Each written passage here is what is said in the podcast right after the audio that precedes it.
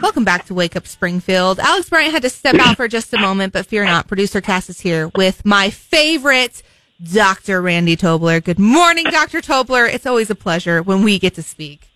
Hey, good morning. It's a beautiful morning, isn't it? I feel like walking outside the back door and singing some Missouri version of Oklahoma. You know, it's just a beautiful morning. Yeah, Great. riddle me this. Why did we get 80 degree temperatures in November? I feel like I'm being cheated by fall. Yeah, I know, and the deer hunters aren't all that happy either. You know, I mean, even though the rut's on, when the weather's warm, it's not quite as nice for that buck parade that we all love seeing this time of year. Yeah, we'll leave that to the deer hunters and we'll talk about other things that you brought up right before we went on air. You dropped some phrase that really shook me and I was like, "Oh lord, where is this going?" But you are Dr. Tobler, so I'm going to let you roll with it. Dr. Tobler, when I picked up the phone to put him on this morning, he goes, "Cass, we should talk about gay nutcrackers at Target." And I said, "Okay, let's do it." So, what in the world are you talking about? Well, I was looking through the uh, the the LinkedIn feed on Todd Starnes. I mean, that's when you don't have much of a life, right? When you're looking at Todd Starnes' LinkedIn feed at six thirty in the morning, right? What's going on?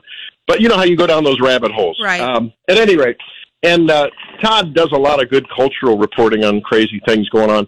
So Target is doubling down on their. Remember how they got into trouble with the the swimsuit that had the tuck, you know, the Yes. tuck it uh, uh, For toddlers. components. yeah, right. and uh, well, even for adults, you know, and it was, and they got a lot of pushback. Just this was all breaking at the Bud, Light uh, phenomenon as well. And now apparently they're doubling down. Uh, at the, they have Gay Pride uh, Christmas, you know, uh, uh, celebration end stands and and and displays, and and he has a picture there of a black rainbow adorned nutcracker, you know, like as in Nutcracker Suite Uh-huh. and um and I don't have any problem with that. But when the when the CEO of uh, of Target was asked about it, it's like, well, you know, we just uh, be all inclusive, and they're just doubling down on it. So I guess it's a matter of people just deciding. You know, I don't know that that really is the the spirit of Christmas to try to make political statements. Um, I know several years ago we were collecting uh, I forget where, but you know, one of the, when the department stores used to have incentives, you'd go in and every week you could get a new little like Christmas figurine to put around your little Christmas display, and I would go there with the kids, and um, so they, we got a bunch of Santa Claus type figures, but they were from around the world and how the various cultures, uh, you know, uh, the UK and uh, Angola and Singapore and everyone, you know, celebrated their Christmas and what their what their uh, Santa would look like. And so I guess there may be some precedent for that, but I think this sort of goes over the pale because this is not just about the cultural and uh, ethnic, you know, um, um, uh, proclivities of a country. This is about this, you know, pushing this, just ramming this transgender, LGBTQA, whatever else, you know, needs to be put behind that now um, narrative. And it's just, I think people have just had enough of it. There's a lot of fatigue going on in that, hey, I'm in a tribe and my tribe needs to be not only celebrated, but promoted and indoctrinated, you know. Right. Um, we've gone from tolerance to the expectation of indoctrination, and now corporate America is still in pockets all behind that. So I guess shoppers can uh, make their choices because there's a lot of them out there. And you know what's so exhausting? And I might get in trouble for this, but we're all doing it on every side of the aisle because there is such a stark divide in ideology mm-hmm. right now in, in Western Yeah. culture. It's not even just the United States, it's Western culture. We No, you know- cannot just like be chill about our beliefs anymore. It's either you're Yeah. in one cult of LGBTQ blech, or they accuse us of being in like a MAGA cult, right? They're the Right. normal people who are just like, this is what I believe, this is what I stand for. Do you? Th- that that's such a silenced population. You're right. You know, and I think it came to another fevered pitch, you know, when uh, Mike Johnson was, you know, elected Speaker of the House. I mean, it's it's funny, and I think he did a great defense of it with Shannon Bream on the Fox News Sunday program on Sunday. But he was like, "Yes, I have some beliefs. Everyone has some beliefs, but we are a constitutional republic that you know doesn't uh, rule based on one or more per- people's theological beliefs." uh, we we have laws and we have a system where you know there has to be consensus.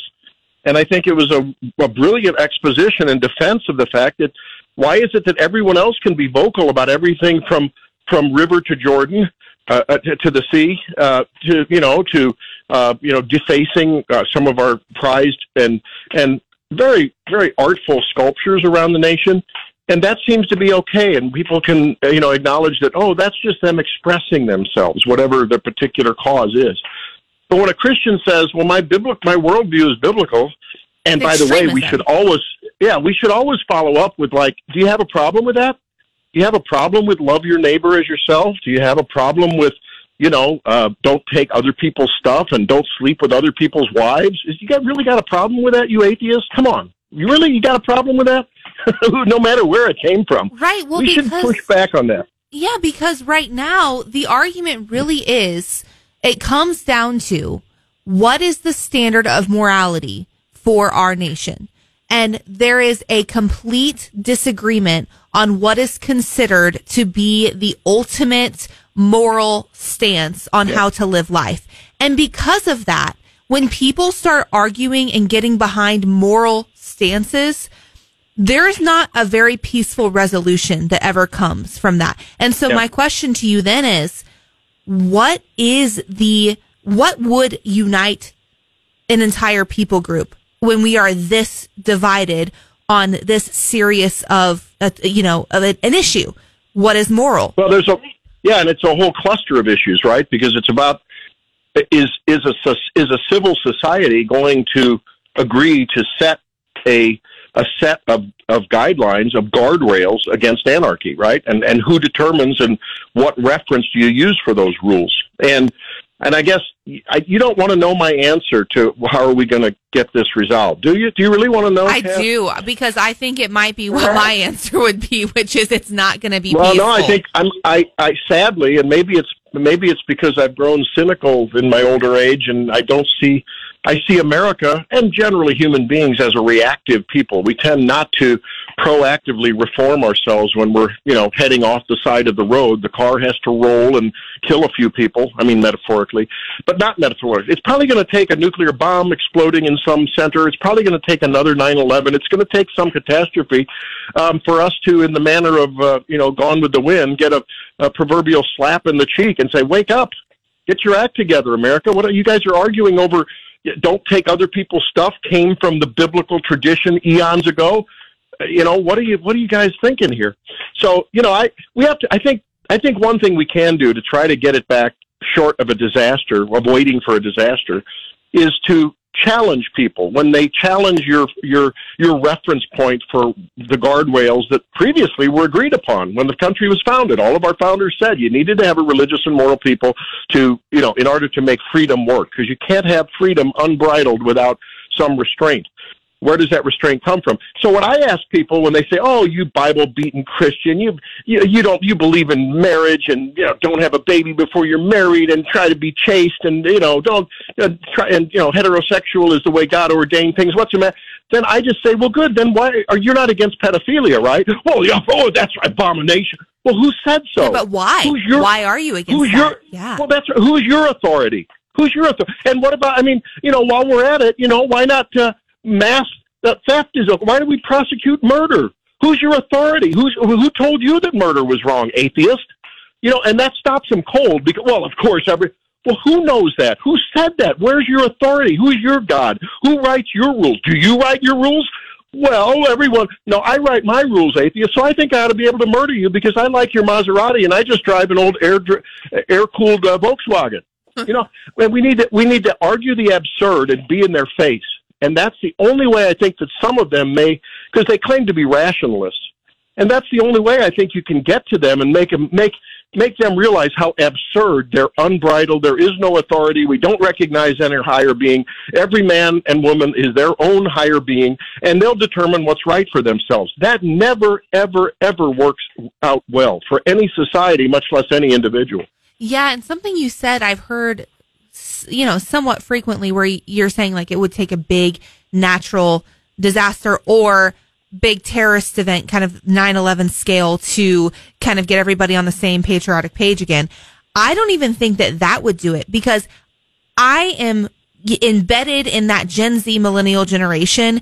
And what I'm hearing my peers talk about and say that are on the left is that they think that America deserves it, right? They're like, America's so evil. I'd never fight for America. There are, there's TikTok videos going viral of Gen Zers saying, Hey, if I got drafted, I just wouldn't go. I'd just go to jail and I'd be okay with that. Like they genuinely think America deserved 9-11.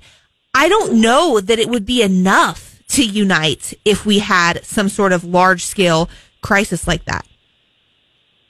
Well, I pray that whoever the divine of the universe, if if, if he wants to direct things in a in a ultimately meaningful way, sadly, sadly, I pray that the wrath is not borne upon those who have tried to go in the Father's direction. I hope it is borne upon those who reject the Father. And then they'll understand that you can't let terrorists there is terrorism. There is evil. You do what you can to keep evil out of your family, out of your club, out of your Rotary. You don't let a mass murderer come into the Rotary Club, into the Lions Club, into the Girl Scouts meeting. Mm-hmm.